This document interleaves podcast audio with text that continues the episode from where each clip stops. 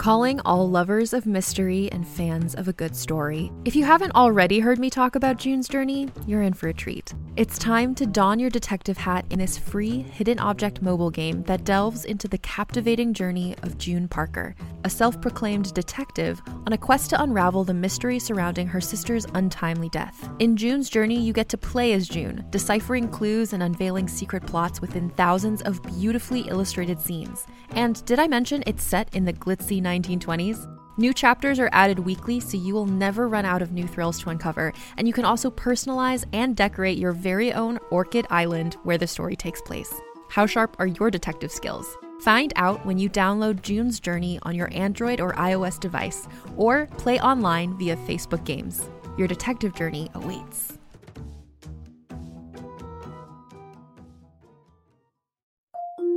Can't get enough of Rebel Girls? Well, luckily, the Rebel Girls app is now completely free. That's right. You can listen to the entire library of goodnight stories for Rebel Girls ad-free. Plus, check out the app's cool features like activities, trivia, custom playlists, and more. All parent-trusted and kids-safe. Find out more at rebelgirls.com slash audio and download the Rebel Girls app today. Thanks for listening.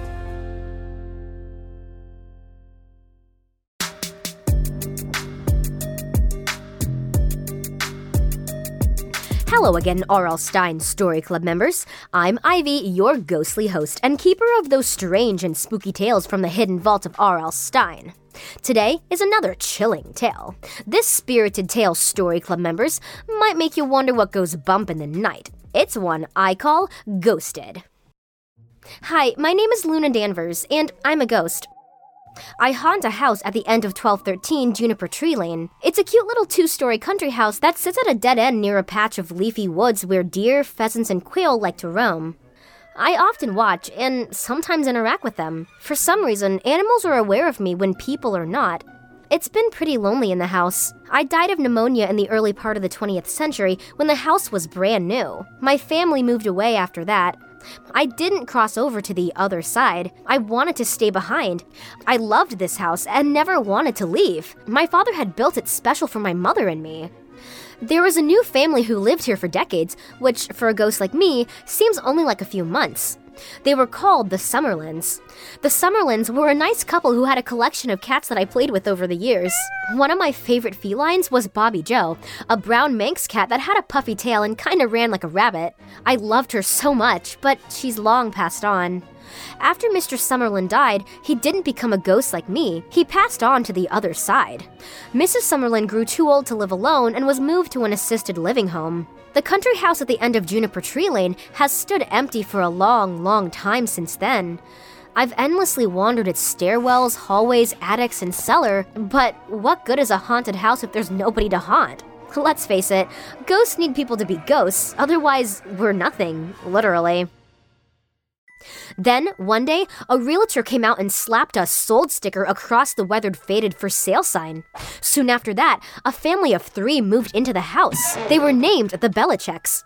There was Jack, the father, Nancy, the mother, and Matthew, their son. Matt, as he liked to be called, was around ten years old, just like me. Finally, I had somebody to play with and share secrets with about the place. Matt slept in my old room. I didn't want to scare him. I know ghosts can be scary from all the ghost stories my parents used to read to me before bed. So I would write little messages on the dusty table like, hello. At first, of course, Matt was a little freaked out, but then he finally wrote back, hello.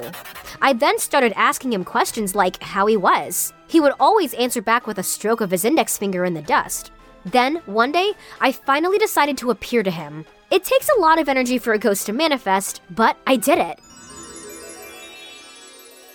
Matthew's eyes lit up, and I was afraid he'd be scared, but he said he wasn't. He said he had felt me being around.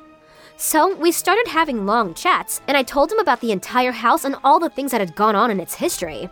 One day, his father caught him talking to me. He got mad and said, "Stop talking to imaginary friends, Matt. You're too old for that." Matt was pretty sad his father didn't believe him when he said he was talking to a ghost. So, we had to chat in secret after that, usually after Matt went to bed. I would tell him stories, and he would read me stories, too. I didn't have any access to books. Sometimes we'd even watch television together. That was pretty fun. Then, one day, Jack Belichick got sick. So sick that he had to go to the hospital. He lost his job, and all the money they had went to paying his hospital bills. They were gonna have to sell the house and move away. I would never see Matt again. One thing I never shared with Matt was that Mister Summerlin used to go to the horse races in town. He was a gambling man who seemed to have a streak of luck. The Summerlins never did anything with their money, and he didn't trust banks to keep his money in it, so he kept it in a trunk hidden behind a wall in the cellar. After Mister Summerlin grew elderly, they forgot about the money. I told Matt exactly where it was. Then, one day, Matt dug out the trunk. There were hundreds of thousands of dollars in there. He showed his mom, who started crying because she was so happy. She didn't want to move either. Later, when they used the money to pay off the mortgage and own the house, as well as cover the hospital bills, Jack Belichick asked how his son discovered the money. Well, remember the ghost Luna Danvers that you told me not to talk to anymore, Dad? Matt said. His father smiled and finally admitted he was wrong. Matt could talk to any ghost he wanted to. So that's how I went from being a lonely ghost to having a happy family under one roof. Later, Mister and Missus Belichick accepted me into their home, even inviting me to dinner. I don't eat anything, of course, but I was happy to be included. Humans might not need ghosts as much as ghosts need humans, but who's to say? Aw, that was such a sweet story. I totally get the loneliness that Luna Danvers felt, though. Growing up as a monster kid who loved scary things, I was kind of an outcast, so I understand that part. But after I met my friends, Autumn and Willow, and then adopted my dogs, Spike and Renfield, I had my own little family. Creepy horror podcast hosts need love, too. Hello again, R L. Stine Story Club members. I'm Ivy, your ghostly host and keeper of those strange and spooky tales from the hidden vault of R L. Stine. Today is another chilling tale. This spirited tale, Story Club members, might make you wonder what goes bump in the fog. It's one I call the Miss of Cape Disappointment. It was time for another girls' trip, after the end of summer and before the craziness of the holidays. Autumn and I wanted to do another ghost expedition, but Willow wasn't exactly down for that per se. We all agreed on a nice, relaxing beach trip, and since we are in the Pacific Northwest, we decided to check out one of the longest beaches in the world, Long Beach, Washington. But what my ghost-fearing friend Willow Yates didn't know was that there were some ghost stories lurking in the area. I bet you already suspected that, beloved listeners. We stayed in the Shelburne Hotel in Seaview, which was one of the most haunted hotels that I could find. It was built in eighteen ninety-six, and it's reportedly the longest continually operating hotel in Washington state. There have been multiple accounts of a male ghost, whom psychics have identified as Charles Beaver, the original owner and builder of the hotel. However, apparently Charles's ghost annoyed the staff so much with his walking around in cold spots that some psychics were called in to clear him out. There were also reports of a little ghost girl at the Shelburne Hotel, but nobody knows much about her. That first night after check-in, we wined and dined in the hotel. The next day, we headed out to Cape Disappointment, which is called the Graveyard of the Pacific, as there've been so many shipwrecks off its coast throughout history. The fog had rolled in by the time we'd parked the car and trekked up the trail to the lighthouse. It was quite the walk uphill, and my muscles were aching by the time we reached the summit. We passed Dead Man's Cove. The splendid little inlet was named that because a ship, the Vandalia, sank in eighteen fifty-three, and all aboard were lost, many of the bodies washing up in the hollow. We hoped that maybe we would see a ghost ship, but the fog had already become really heavy and made our vision out into the ocean pretty impossible. We couldn't see anything. As we reached the lighthouse on the bluff, I then remembered reading about another ghost in the area, Mary Pesonen, who was the wife of a lighthouse keeper. One sunny day, she left the lighthouse to go walk her dog. Her dog returned home, but Mary did not. When a search party was initiated, they found Mary's coat at the edge of a cliff and scrape marks where she had apparently jumped. Her body eventually washed up, and her ghost has been reportedly seen roaming around the area. Since it was close to lunchtime, Autumn, Willow, and I walked to the spot where Mary had allegedly jumped and laid out a blanket. We'd brought picnic supplies in a backpack from Sid's I G A across the street from the Shelburne Hotel. It sadly didn't look like we were going to get any ghostly visits on this trip. That is, until we were nearly done with lunch.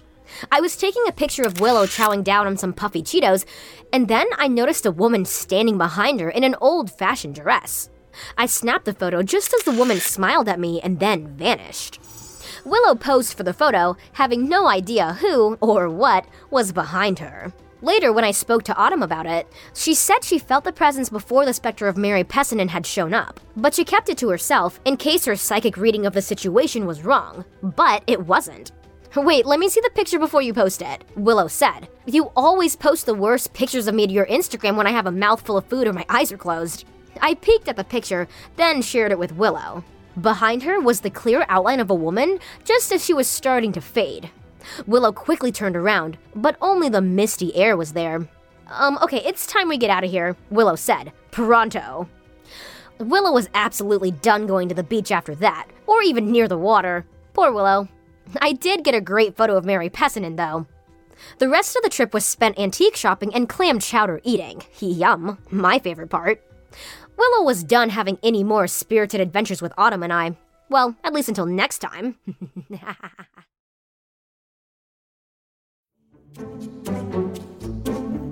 Do you like to laugh? Ah, who am I kidding? Who doesn't like to laugh? So, okay, if you love to laugh, you'll love Don't Break the Rules.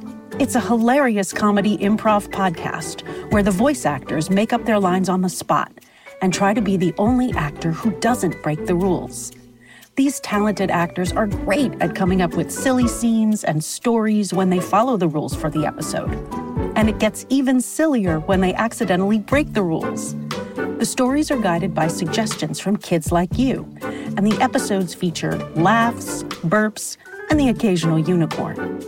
So if you'd like to giggle and play along, be sure to listen to Don't Break the Rules wherever you listen to podcasts.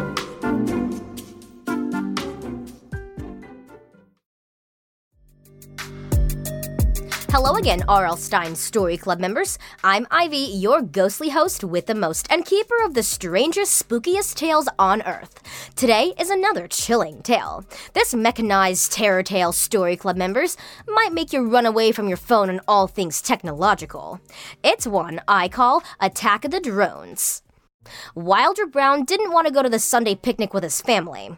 Picnic was just another word for boring. Except, Wilder didn't realize that he would be running for his life from something he could not imagine would ever happen. Something that defied expectation and boggled the imagination. The day started out with a rush of packing the car. Wilder's red and white border collie, Kai, liked to catch frisbees, so he packed a few in his bag for the energetic pup. At least the dog would be happy in the park catching the discs. Kai was always happy and wagging his tail like crazy when frisbees and treats were involved. Wilder's dad drove for nearly two boring hours. The trip felt like an eternity to Wilder. It was his father's annual work party picnic, and bringing the family was considered a good idea. Wilder, aged eleven, wanted to stay home. Who wants to go to a picnic and hang out with people you don't even know? Though when he arrived, Wilder had to admit, despite it being boring, it was a very nice park with groves of elm, oak, and walnut trees surrounding it. In the center of the park was a duck pond, and the waterfowl were happily quacking away in the murky body of water. The party was a potluck, so there were all kinds of dishes that looked pretty appetizing. Baked beans, tacos, pizza, potato salads, and everything in between. The dessert table, with all the cakes, cookies, and pies, was especially inviting. A distinguished man with silver hair was cooking on the grill. That was Roger Stone, his dad's boss. Roger was the one who always insisted on grilling the hot dogs and hamburgers for every employee family gathering. After a delicious, pants-bursting lunch, Wilder decided to ignore all the other kids. They seemed to know each other already and were hanging out in their family circles. Why bother? He took Kai, his bored border collie, out to the grass with some frisbees instead. Once Kai started chasing after them and catching the colorful spinning toys in mid-flight, the other employees' kids came over. Some were snapping pictures, and others were cheering on the red and white dog. Wilder found himself having fun. But then, a high-pitched droning sound began. It was faint at first, almost indecipherable, but then it gradually grew louder, buzzing over the treetops. What Wilder first thought was a flock of geese or ducks flying low was a swarm of drones. They all buzzed, barely missing the leafy tops of the trees. Then they swooped down onto the picnic. Most people didn't run or do anything, not knowing what the drones were. That is, until they started zipping down with their tiny electronic engines and picking up people. Several drones working in unison were strong enough to carry a person away. The first one Wilder witnessed being grabbed was his dad's boss, Roger Stone. The drones had him by his hands and carried him off in a state of shock. He was still wearing his number one chef apron. The phones in people's hands zapped, shocking them.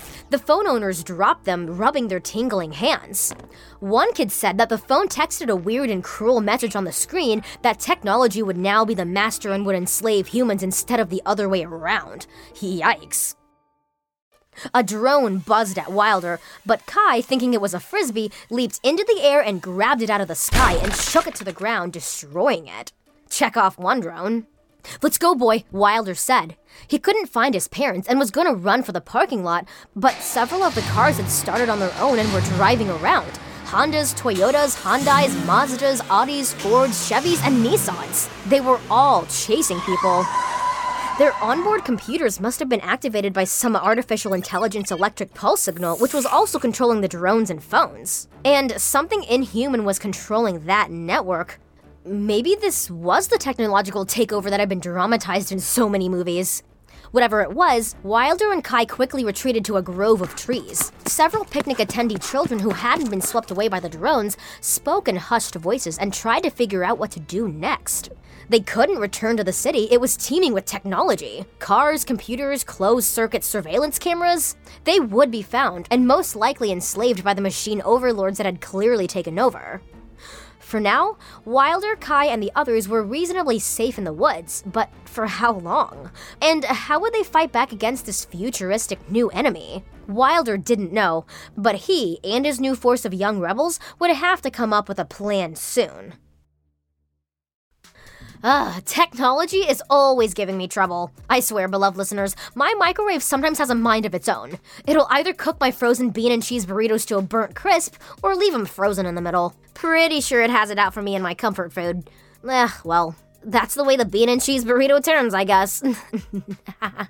Seriously though, no matter how zapped my burrito is, there's nothing I'd rather do while eating it than listening to great stories. That's why I listen to the rest of the Go-Kid-Go network when I'm not working on creepy tales for all you to listen to. There are so many great adventures to enjoy with Go-Kid-Go. Like Bobby Wonder, about a ten-year-old alien who has to protect the town of Pflugerville from villainous Mighty Mila, and Lucy Wow over in the Big Red Barn inventing all sorts of cool stuff with her mechanical pygmy goat, Kapow. And of course, Martha and Waffle being totally hilarious nitwits in the underground world of Floozville. Go-Kid-Go even has an underwater adventure show called Whale of a Tale about the brother and sister exploring team Atlas and Xavier who live in a submarine shaped like a whale. So join me in searching for Bobby Wonder, Lucy Wow, Floozville, and Whale of a Tale wherever you get your podcasts. They'll leave a good taste in your mouth, even if you're pushing through a seriously disappointing cold burrito. And of course, I'll meet you back here tomorrow for another R L. Stine Story Club tale, beloved listeners. Ivy out!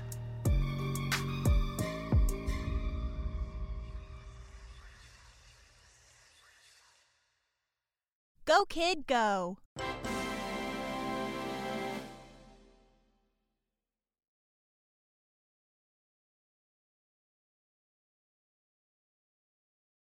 Good news alert! We've sniffed out a winner from the Go-Kid-Go team, Snoop and Sniffy. What happens when Snoop, an experienced dog detective from London, gets sent to small-town Pflugerville to train clueless puppy Sniffy as an undercover agent? Mystery, adventure, and chaos! Seriously, the town of Pflugerville isn't Dullsville like Snoop expected, and he quickly realizes that he can't handle all the action without Sniffy by his side. Even when they're able to turn a blind eye to the alien superheroes and villains battling it out for control of Pflugerville, Snoop and Sniffy have their paws full on Bark Street, with hilarious busybodies like Lorraine the neighborhood watch duck, Poot the groundhog, and Fred the squirrel popping around. Do you love to laugh? Do you love animals? Do you have the brightest mind since Sherlock Holmes? Yes? Then tag along with us for the fun and see if you can help solve the mysteries by listening to Snoop and Sniffy on Spotify, Apple, or wherever you get your podcasts.